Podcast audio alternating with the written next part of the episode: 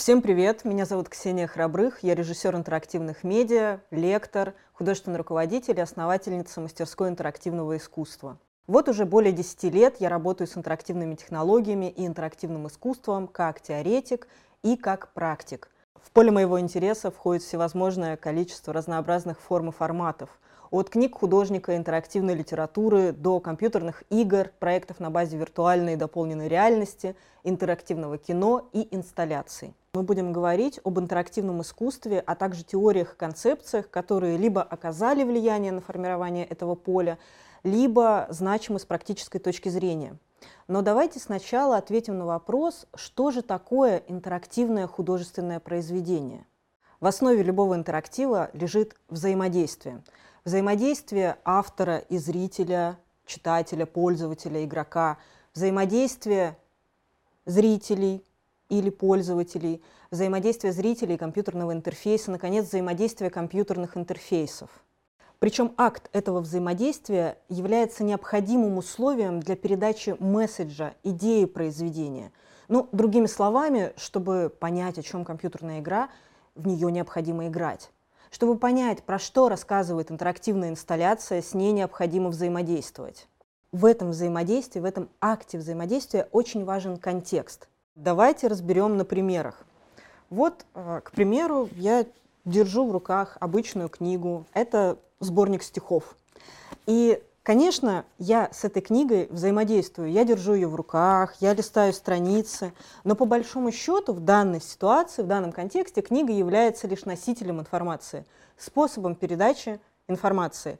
А стихи будут они напечатаны в книге, на листках бумаги, написаны от руки, прочитаю ли я их э, в Kindle или просто на странице сайта в веб-браузере, суть самих стихов от этого не поменяется. Другое дело работа Раймона Кино, которая называется «100 тысяч миллиардов стихотворений». Это сборник из 10 сонетов. В каждом сонете содержится 14 строк, и каждая строчка разрезана и находится на отдельном листке бумаги. И читатель, пользователь, может комбинировать эти строчки, загибая листки бумаги так, что каждый раз получается новое стихотворение – не лишенное смысла. Вот здесь носитель, он принципиально становится важным, потому что вот эта вот идея загибания листочков, идея игры, идея э, комбинаторной литературы и является тем смыслообразующим элементом, благодаря которому это интерактивное произведение существует. Здесь конкретное взаимодействие является необходимым условием для восприятия произведения. Прочитая вы просто линейно подряд эти 10 сонетов – и весь смысл произведения потеряется. В интерактивном искусстве контекст взаимодействия чрезвычайно важен. Из этих двух примеров, ну, конкретнее из этого одного примера 100 тысяч миллиардов стихотворений, мы видим, что интерактивное произведение может быть не только цифровым, как, например, компьютерная игра, интерактивная инсталляция или веб-проект, но и полностью аналоговым. В своих работах вы можете сочетать как цифровые механики, так и аналоговые традиционные медиа – для достижения наибольшего выразительного эффекта. Типы организации интерактивного контента могут быть очень разнообразными. Например, известный теоретик Лев Манович предлагает э, деление на замкнутую интерактивность и открытую. В случае с замкнутой интерактивностью все элементы цифрового повествования жестко фиксированы и, по сути, не изменяются. В данной ситуации пользователь просто изучает ту структуру, которую автор ему предложил – Тогда как в случае с открытой интерактивностью произведение и его контент генерируется в режиме реального времени, произведение как бы живо отвечает на действия пользователя. Вот это разделение, оно пересекается и с другими подходами уже других теоретиков новых медиа, такими как открытое и закрытое произведение, открытая и закрытая интерактивность. Исследовательница Мария Лора Райан продолжает эту тему – и вместо открытой и закрытой интерактивности она предлагает дихотомию онтологическая исследовательская интерактивность. В случае с онтологической пользователь может живо взаимодействовать с интерфейсом, менять его, создавать свои смыслы, тогда как в исследовательской интерактивности пользователь просто знакомится с уже готовым набором элементов, никак не меняя цифровой контент. Но Мария Лора Райан дополняет эту типологию, вводя еще одну дихотомию – Она предлагает разделять интерактивность на внутреннюю и внешнюю. В случае с внутренней интерактивностью пользователь идентифицирует себя с главным героем. Он сам становится частью произведения. Ну, самый простой пример здесь будет это ролевые компьютерные игры, где вы отыгрываете роль какого-то героя. В случае с внешней интерактивностью пользователь не включается эмоционально в процесс, он как бы смотрит со стороны на повествование. И здесь можно привести в пример экономическую стратегию, где вы сверху, словно от лица Бога, от третьего лица смотрите на город, не идентифицируя себя с главными героями. Ну вот на основе этих двух пар у нас получается четыре формы интерактивности. Внутренняя исследовательская интерактивность, когда пользователь сливается с главным героем, но никак не влияет, не может изменить мир истории, он просто его изучает. Внешняя исследовательская интерактивность, когда пользователь волен сам выбирать, как именно он будет изучать произведение, но он не может менять саму структуру произведения, и при этом он не ассоциирует себя с главным героем, он смотрит на это произведение извне, со стороны. Внутренняя онтологическая интерактивность предполагает, что зритель-пользователь полностью погружен в процесс, полностью идентифицирует себя с повествованием и при этом способен внутри произведения создавать собственные смыслы. Ну, к примеру, а, компьютерная сетевая игра Second Life, где вы создаете своего аватара, и при этом вы можете изменять мир как вам угодно. И, наконец, внешняя онтологическая интерактивность дает возможность менять конструкцию произведения, влиять на ее форму, создавать новые смыслы. И при этом вы как бы смотрите на произведение со стороны. Примером тому может быть целый спектр различных интерактивных инсталляций, которые вы можете найти в галереях. Все эти типологизации, конечно, достаточно условны. Это не какие-то дискретные категории, а скорее точки на спектрах, в своих произведениях вы можете сочетать различные элементы интерактивного повествования, давая возможность пользователю менять историю, влиять на сюжет, создавать свои смыслы внутри произведения, или же вводить какие-то фиксированные элементы в сцене. Прибавьте к этому огромное разнообразие всевозможных технических решений, и мы получим удивительное богатство форм и форматов, которые возможны в интерактивном искусстве.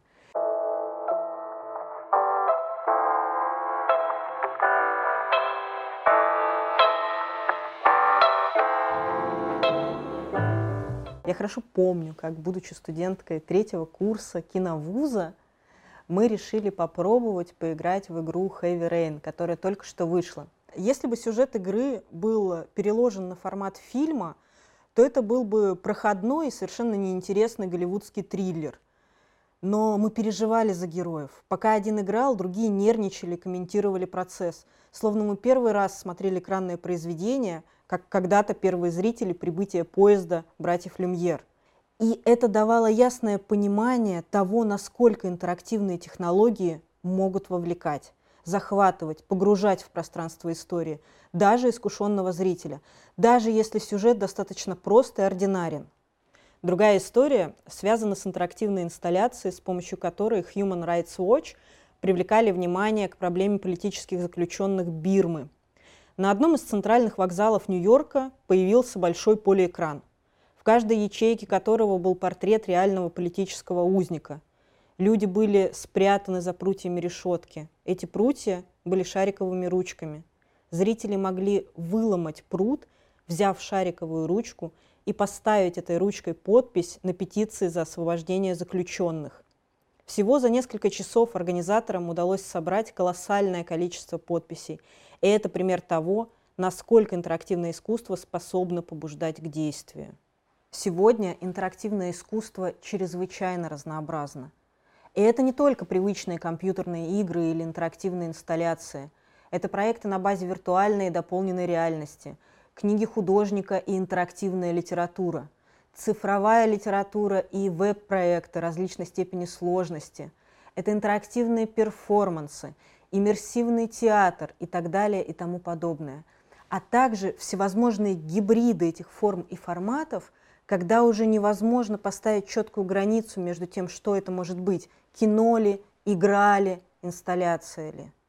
Это разнообразие напоминает фрактальное дерево. И если проекты, появившиеся в середине 20 века, достаточно просто систематизировать, то ближе к 21 веку сделать это практически невозможно. Проектов очень много, и они невероятно стилистически и технологически разнообразны. В своих текстах Лев Манович очень точно отмечает, что в 21 веке понятие медиума размывается. Это значит, что жесткое деление на стили и жанры более невозможно. Классический академический подход более нерелевантен.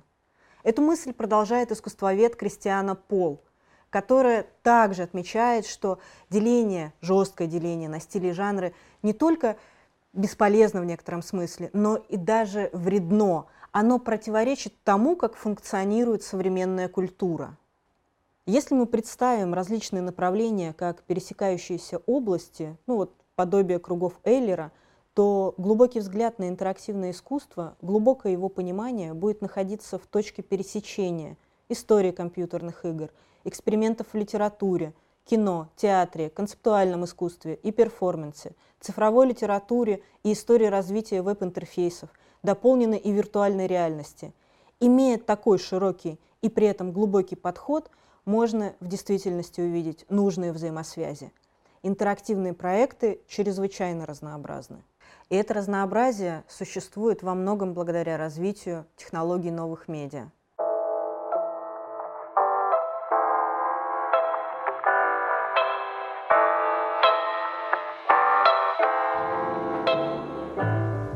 В широком смысле интерактивность существовала всегда – но вот представьте себе древних людей, которые собрались у костра, есть рассказчик, наратор, он рассказывает какую-то историю. Люди слушают его и живо реагируют на повествование, а он, в зависимости от обратной связи, которую он получает, это повествование изменяет. Это ли не прообраз интерактивного произведения, интерактивной системы? Но в 20 веке и в веке 21 благодаря развитию технологий новых медиа у нас появилась возможность помыслить интерактивность. Что же такое новые медиа? Давайте перед тем, как ответить на этот вопрос, разберемся с самим понятием медиа. Маршал Маклюин является, пожалуй, одним из самых цитируемых авторов, которые пишут о новых медиа, писали о новых медиа. Его книги «Галактика Кутенберга», «Понимание медиа», «Война и мир в глобальной деревне» являются программными. Многие из концепций и идей, о которых он пишет – сейчас с позиции современного взгляда кажутся уже ну, слегка наивными или немножечко устаревшими, но тем не менее они важны и интересны для понимания того, как развивалась современная теория медиа. Для Маршала Маклюина медиа – это любая форма представления чувственного опыта и мыслительных процессов человека. Это значит, что вот интерьер, в котором я нахожусь, моя одежда, мои жесты. Все это есть некий текст, это есть нарратив. Через э, эти форматы и формы я передаю уже сообщение. Маклюин идет даже дальше. Он говорит о том, что стремя лошади или собор – это тоже медиа, и они тоже передают сообщения. Далеко ходить не надо. Смартфон – привычный девайс для каждого из нас. Он многое сообщает о нашем образе жизни – но он также и влияет на наш образ жизни, формирует его. У Маклюина также есть э, такая теория галактик. Он выделяет несколько галактик, и первая из них – это галактика племенного человека, где основным средством коммуникации является устная речь. На смену этой галактике приходит галактика Гутенберга, где в игру вступает письменное слово, печатное слово, книга с изобретением станка Гутенберга, соответственно. И следом идет галактика нового племенного человека, где основным средством, способом коммуникации становятся цифровые медиа. Эта концепция была предложена еще в 60-х годах XX века, но она оказалась визионерской, пророческой. Она предсказала то, как будет развиваться современная медийная культура. Вообще вся наша современная культура тесно связана с новыми медиа она мультимедийна, гипертекстуальна, конвергентна. Очень точно немецкий философ Дитер Мерш говорит о том, что понятие новых медиа, оно хронически открыто. Это значит, что каждый день появляются новые и новые изобретения, новые и новые способы передачи информации, новые и новые медиа. Лев Манович пытается определить принципы новых медиа. А вот Вин Кросби в своей статье «Что такое новые медиа» пытается дать определение понятию «новые медиа» через анализ типов коммуникации. Когда мы говорим о медиа и о новых медиа, мы всегда говорим о коммуникации. Причем неважно, что является формой передачи этой коммуникации – текст, игра, интерактивная инсталляция. Новые медиа изменчивы, а само определение новых медиа хронически открыто – потому что каждый раз изобретаются новые и новые способы коммуникации.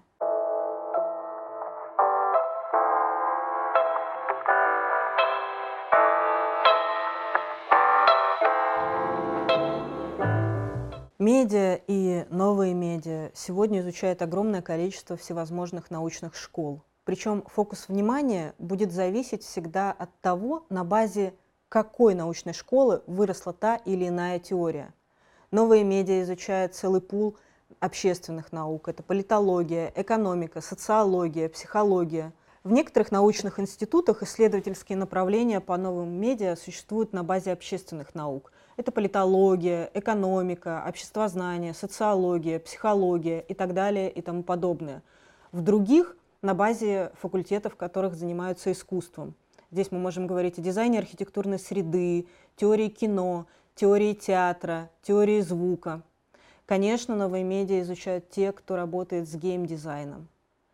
И не последнее место занимают инженеры и IT-специалисты. Если мы представим подборку имен теоретиков как некую звездную карту, то у каждого исследователя она будет состоять из своих собственных имен. Это нормально. Такие субъективные карты в своей совокупности будут образовывать живую и многогранную вселенную теорий. При всем разнообразии теории медиа мы можем проследить основные тенденции, которые существовали в период с 20 по 21 век в развитии и формировании этих подходов. Во-первых, это будет эволюция от э, представлений иерархичных к более горизонтальной системе связей и сетей, во-вторых, меняется и представление о пользователе, читателе, зрителе. Если раньше мы э, видели пользователя как некий объект, вот кого-то, кто воспринимает медиасообщение исключительно пассивно, то с течением времени представления изменились, и мы уже видим пользователя как активного субъекта, активного пользователя. И, наконец, дискретность, строгое деление на жанры и категории постепенно сменилось представлениями о континууме, о спектре, на котором лишь намечены какие-то точки, и вот это вот ориентирование в этих точках может быть очень-очень гибким. У всех этих примеров теории активного пользователя, теории коммуникативного действия, концепции сетевого общества, культуры участия – есть одна общая составляющая. Это признание субъектности воспринимающего, признание его вклада в коммуникацию, роли его взаимодействия. Интерактивные технологии, интерактивный дизайн дополнительно актуализируют это видение. Существует две теории, два подхода. Один говорит о том, что технологии появляются как ответ на изменения в обществе. Другой подход утверждает, что технология вначале появляется, и она меняет общество. На самом деле эти два подхода верны.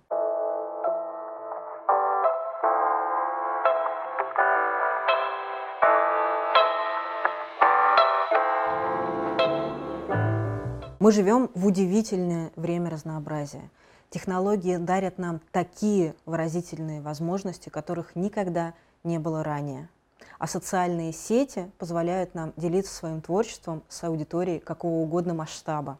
Сегодня выбор формата практически ничем не ограничен. Легитимны все формы. А вот то, как работает конвергентность на культурном уровне, отлично можно проследить на недавней рекламной кампании, которую создали Pornhub. Эта кампания посвящена экологии. И здесь порноактрисы рассказывая какой-то завлекающий текст, параллельно еще говорят о значимости и значении экологического образа жизни. Здесь формат, казалось бы, несерьезный, смешивается с очень серьезным культурным посылом. Причем это работает на самом деле в две стороны. Мы рассмотрели пример, где площадка изначально максимально несерьезная, а месседж очень серьезный, но могут быть примеры, когда мы работаем с очень серьезным контентом, например, с образовательным, но мы подаем его через развлекательную форму. Современное информационное поле чрезвычайно сильно изменилось. Каждый из нас сейчас находится в ситуации жесткой конкуренции за внимание пользователя. Именно поэтому вовлечение пользователя в контент, который мы ему предлагаем, так сильно важно сейчас. Экономика впечатлений не просто красивое словосочетание. Это необходимая концепция для успешной работы в современных медиа. Рассмотрим еще одну интересную теорию, которую также предлагает Генри Дженкинс. Это концепция культуры участия.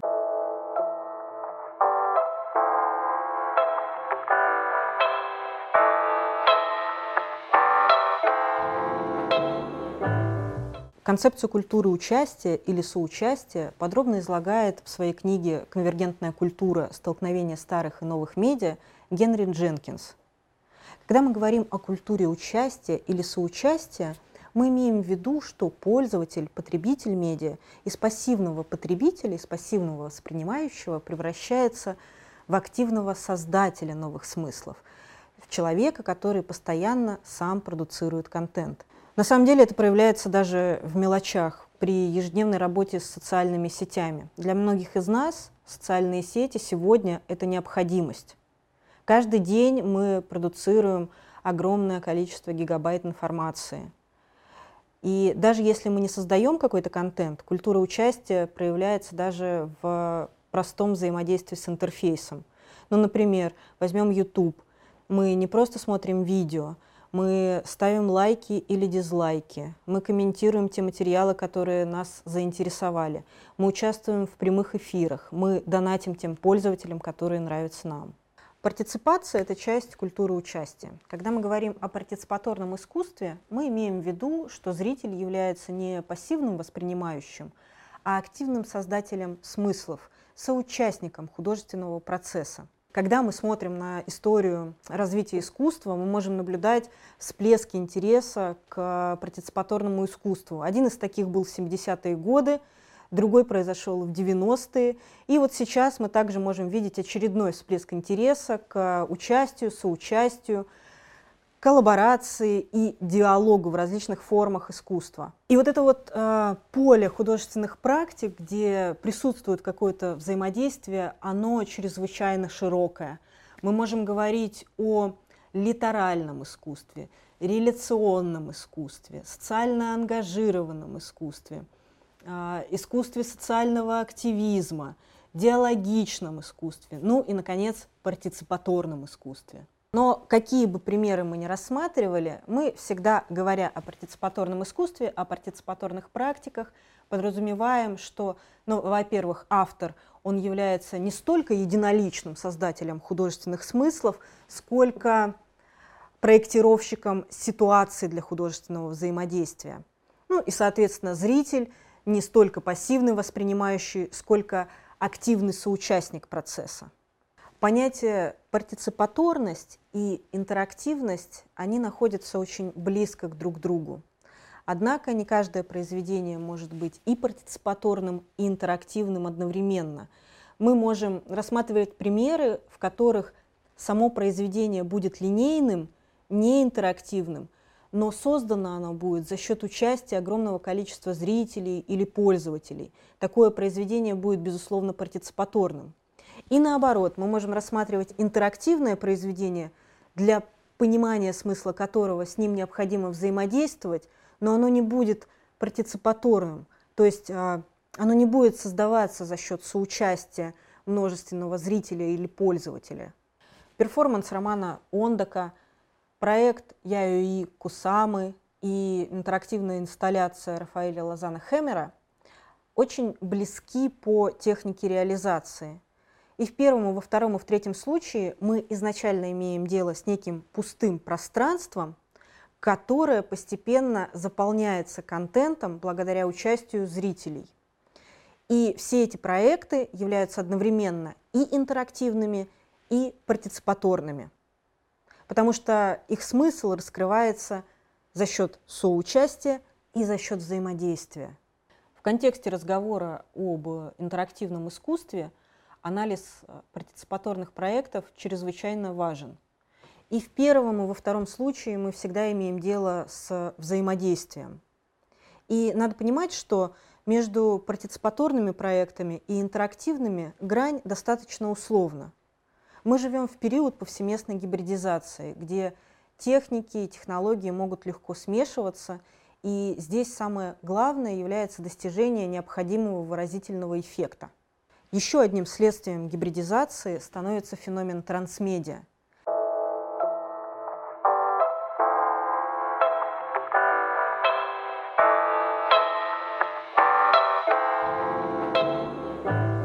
Современная культура тесно связана с новыми медиа.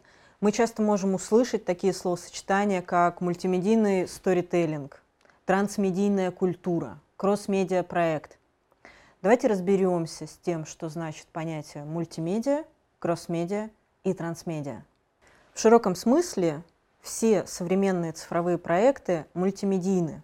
Потому что когда мы говорим о мультимедиа проектах, мы говорим о том, что в рамках одного произведения одновременно используется звук, текст, видео, графика. Примеров мультимедиа-проектов может быть огромное множество. Далеко ходить не надо. Откройте любой лонгрид издания «Холод», и вы увидите перед собой мультимедиа-проект, потому что внутри одной страницы сайта будет одновременно представлено несколько медиа, мультимедиа. Это будет текст, звук, графика, какие-то аудиоподкасты, 3D-модели, ну и все, что душе угодно. Все зависит от концепции создателей этого контента. Мультимедийный сторителлинг – понятие, которое отсылает нас к очень простой идее. Современная культура очень изменилась, и принципы создания контента в рамках современной культуры, они тоже изменились. Мы теперь не работаем с каким-то линейным непрерывным текстом, мы работаем с блочной структурой, с блоками информации, которые можем сочетать в каких угодно пропорциях для того, чтобы выразить мысль, рассказать какую-то историю. Если попробовать выразить понятие мультимедиа в какой-то одной формуле, то это будет одна история, много форм, один канал. Это значит, что вы заходите на один канал, в данном случае страница сайта, вы читаете одну конкретную историю, но она представлена в различных формах. Это может быть текст, звук, графика, аудио и так далее и тому подобное. Термин кросс-медиа часто используется в журналистике, в рекламе или кино. И когда мы говорим о кроссмедийных проектах, мы имеем в виду, что у нас всегда есть одна история и один какой-то формат, но различные каналы передачи информации. Принципы кросс-медиа могут быть чрезвычайно полезны не только в журналистике. Когда глянцевый журнал делает копию своего издания в цифровом формате, или компания транслирует сериалы не только по ТВ, но и на различных стриминговых платформах, мы говорим о кросс-медиа. Но кросс-медиа проекты также позволяют увеличить точки контакта с аудиторией и в других областях. Если вы работаете с социальными сетями, например, то чаще всего вы используете несколько площадок для расширения аудитории, с которой вы работаете.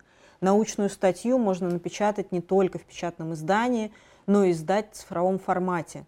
Когда вы организуете выставку, материалы к выставке могут существовать не только внутри этой выставки, но и изданы позже, например, в виде открыток, каких-то цифровых материалов – или любого другого контента, который продолжает идею вашей выставки.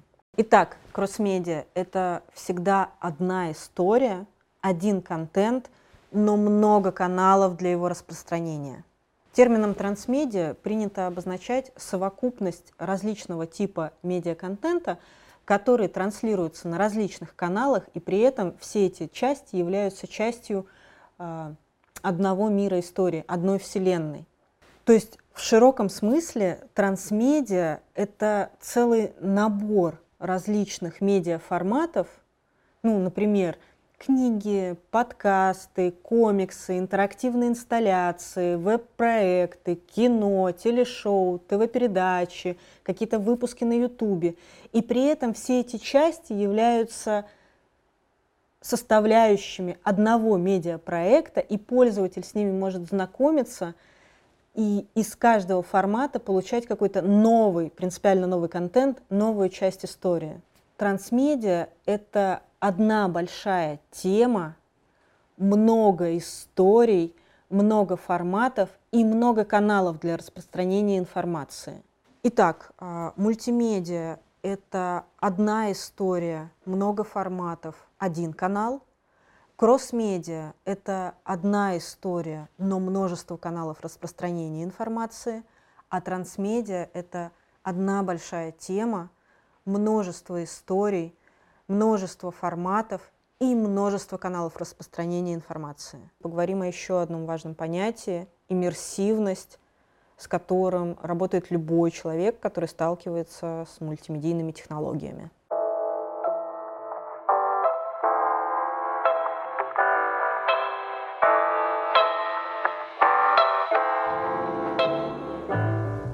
Сегодня мы часто можем услышать такие понятия, как иммерсивный театр или иммерсивные технологии.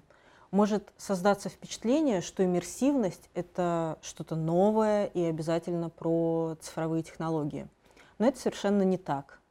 Понятие иммерсивность описывает способность медиума погружать зрителя, читателя, пользователя в свое пространство. И во все времена любые авторы были заинтересованы в том, чтобы как можно глубже погрузить воспринимающего в контекст своего произведения. Ну, например, возьмем изобразительное искусство периода Ренессанса. Здесь работа с цветом, работа с перспективой, различные техники живописные. Все это было направлено на то, чтобы создать иллюзию объема, присутствия, словно мы смотрим не на картину, а на что-то реальное, похожее на жизнь, как будто мы внутри картины. То же самое можно сказать и о театре. Все технические решения, которые использовали еще древние греки и римляне, большие театры XVIII-XIX века с их э, акустическими пространствами, сценическими и световыми эффектами, ну и, наконец, современные постановки, где в ход идет все, что угодно, и любые цифровые технологии, все эти примеры говорят нам о том, что мы работаем с иммерсивностью для того, чтобы погрузить зрителя в контекст нашего произведения. Вторая половина XX века и век XXI подарил авторам как никогда ранее мощные возможности для выражения своих идей.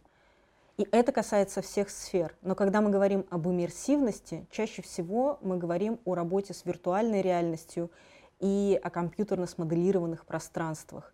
Это могут быть компьютерные игры, какие-то иммерсивные постановки в цифровом театре или интерактивные веб-проекты.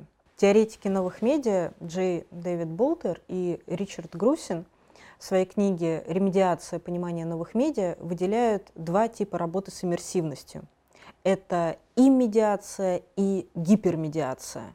Иммедиация – это стремление превратить носитель в невидимого посредника, добиться прозрачности в передаче опыта – к примеру, когда мы говорим о классических художественных фильмах, здесь монтажер ставит в стык кадры так, чтобы создать иллюзию непрерывности действия.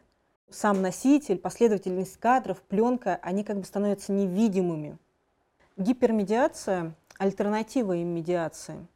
Здесь э, носитель больше не скрывается, а непосредственность передачи опыта, она обеспечивается через разветвление, через множественность каналов передачи информации. Ну, к примеру, вот когда мы играем в компьютерную игру, наличие меню, различные кнопки интерфейса, они очевидны.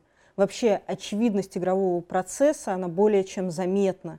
Но при этом за счет того, что эта среда интерактивна, достигается высокая степень иммерсивности, погружения.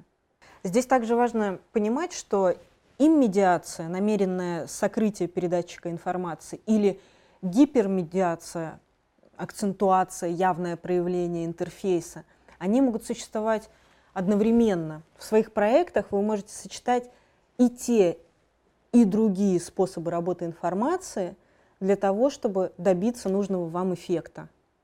Гипермедиацию мы можем разобрать также на примере VR-игры. И если мы говорим об иммерсивности в контексте того, что ну, сама по себе иммерсивность, она существовала всегда, то иммерсивные технологии — это, конечно, явление новое. И связано оно именно с развитием новых медиа. Гарнитуры виртуальной реальности, нейроинтерфейсы, различные девайсы, которые позволяют нам работать с дополненной реальностью. Все эти механики призваны увеличивать степень погружения пользователя в материал произведения. Поговорим о еще одной важной составляющей интерактивного искусства, таком понятии, как агентность.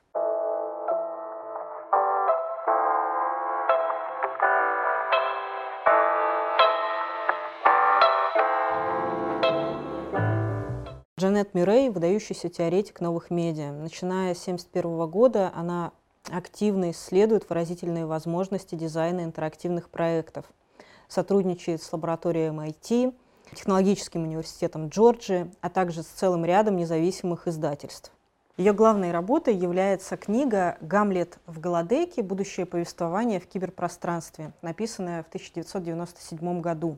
В этой книге Джанет Мюррей исследует выразительные возможности цифровых технологий – и то, как при помощи этих технологий можно выстраивать повествование нового типа.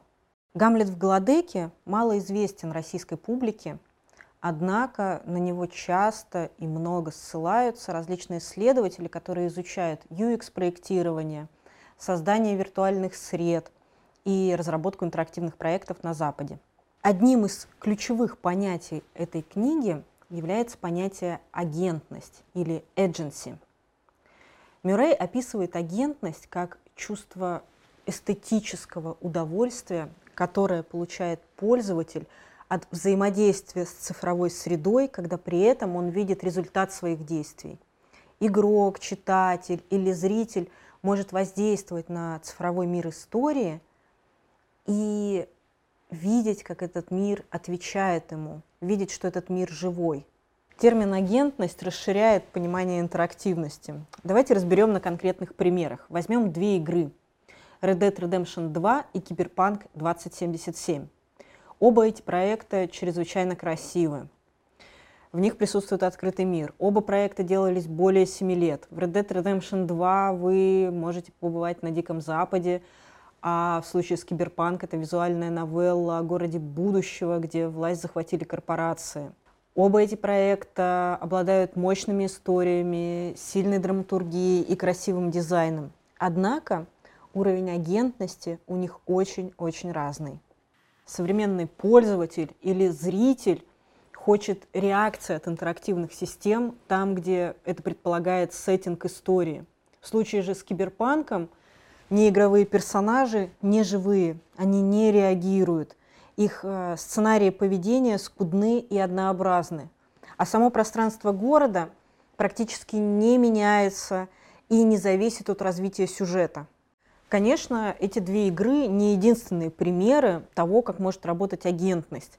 Например, в таких играх, как Minecraft, Dreams, Sims или Second Life агентность еще выше.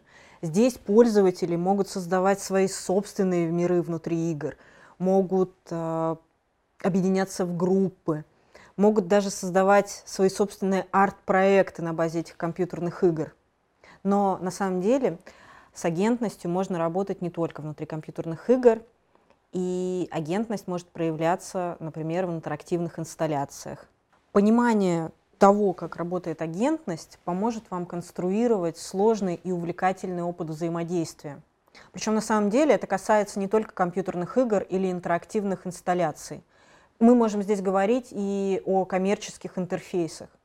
Ну, вспомните, например, ваш опыт взаимодействия с последним чат-ботом на какой-нибудь сайте, где есть служба поддержки, когда этот чат-бот отвечает слишком однообразно и скучными заученными фразами.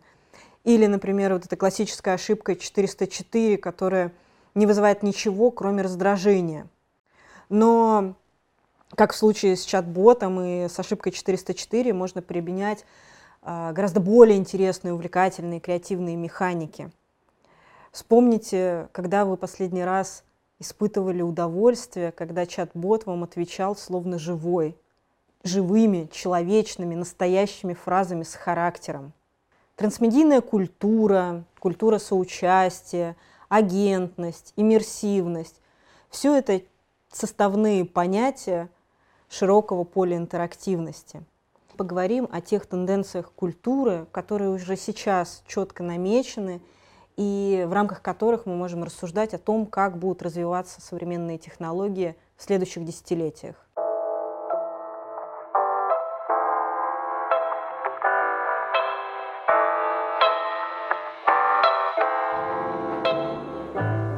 Еще 20-30 лет назад наше медиапотребление разворачивалось в условиях дефицита и стационарности. Другими словами, чтобы что-то увидеть, услышать или поговорить с кем-то, нам нужно было прийти в специальное место. Чтобы посмотреть кино, мы шли в кинотеатр. Чтобы позвонить по телефону, мы подходили к стационарному телефону. Чтобы зайти в интернет, нам нужен был модем – а для того, чтобы поиграть в компьютерные игры, нужен был либо стационарный компьютер, либо доступ э, к компьютерному залу. На сегодня наше медиапространство кардинально изменилось.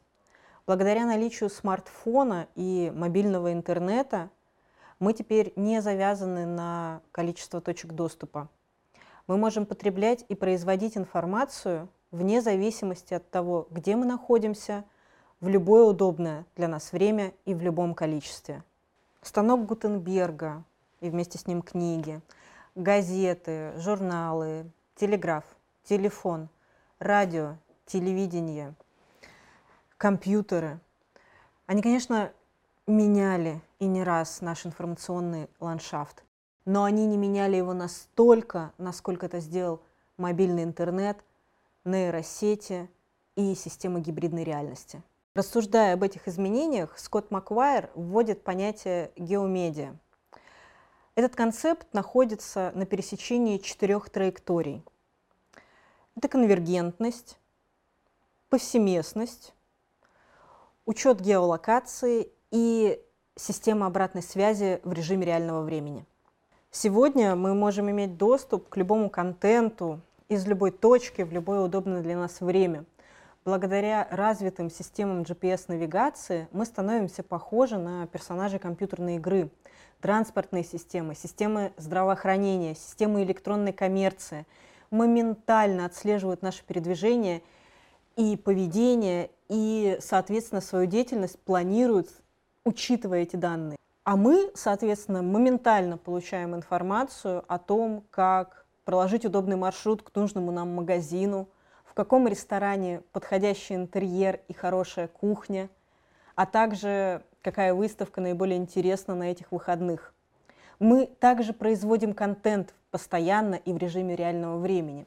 Это такое своеобразное вещание многих для многих. События 11 сентября наглядно продемонстрировали нам, насколько медиатизирована и кинематографична наша повседневность камер стало настолько много, что мы смотрели эту трагедию в режиме реального времени в прямом эфире, словно смотрели какой-то хорошо поставленный фильм-катастрофу. Но когда горел собор Парижской Богоматери, мы не просто смотрели на трагедию в прямом эфире, мы становились соучастниками этого события. Медиа уже не просто транслировали факт события в прямом эфире. Каждый из нас молниеносно включался в процесс. Мы комментировали посты в социальных сетях, мы делали различные фонды для того, чтобы преодолеть последствия трагедии. Мы снимали сторис в Инстаграм как материалы для новостных эфиров. Пандемия 2020 года также показала нам, как быстро меняется наше медиапространство. Теперь нам стало неважно, насколько далеко мы находимся друг от друга. Концерты, конференции, лекции мы можем проводить как офлайн, так и онлайн – в некотором смысле наш мир стал еще более единым.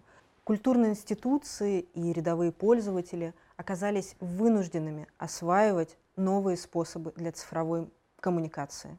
Сегодня информационно мы не столько внутри смартфона или внутри компьютера, мы внутри города с его интернетом вещей, GPS-навигацией и системой анализа данных. Концепция геомедиа пересекается с концепцией перехода к Web 3.0. Для многих теоретиков этот переход означает выход из плоского пространства смартфона или компьютера, из плоского пространства экрана в объемное пространство нашего окружения. Web 3.0 – это также расширенная структура децентрализованного интернета, нейросети, интернет-вещей и самообучающиеся системы. Phygital или фиджитализм, слово, образованное из двух слов physics and digital, своеобразная философия нового мироустройства, где цифровые и виртуальные среды тесно интегрированы в нашу реальную жизнь, в нашу повседневность. И эта философия уже не кажется такой фантастической. Система дополненной виртуальной и смешанной реальности, объединенные общим термином кросс-реальность, гибридная реальность или XR, моделируют нашу повседневность, вынуждают нас переходить из плоского пространства в некий объем, предлагают нам рассказывать истории и создавать проекты, работая с трехмерным миром истории. Почему все эти три концепта – геомедиа, веб 3.0 и фиджитализм – важны в контексте разговора об интерактивном искусстве и интерактивных технологиях? Дело в том, что современная медиареальность настолько изменилась, и благодаря гибридности, возможности сочетать различные стили и форматы, трансмедийности, конвергентности, агентности, развитию иммерсивных технологий, авторы всех мастей получили невиданные выразительные возможности. Однако они также и получили вызов. Сегодня проблема не в доступности информации, проблема в том количестве внимания, которое мы готовы ей уделить. Неважно, чем вы занимаетесь, работаете ли вы с SMM, делаете дизайн музейного пространства или реализуете какую-то новую маркетинговую кампанию – и в первом, и во втором, и в третьем случае вы столкнетесь с ситуацией жесткой конкуренции за внимание зрителя. Интерактив – один из самых мощных инструментов вовлечения аудитории. Когда мы говорим об интерактивном искусстве в контексте геомедиа и переходе к Web 3.0, мы говорим о том, что грань между веб-интерфейсом, компьютерной игрой, системой виртуальной реальности, инсталляцией, перформансом, она стирается – Дизайнеры интерактивных медиа все чаще будут сталкиваться с необходимостью понимать то, как работают эти, казалось бы, совершенно разные среды.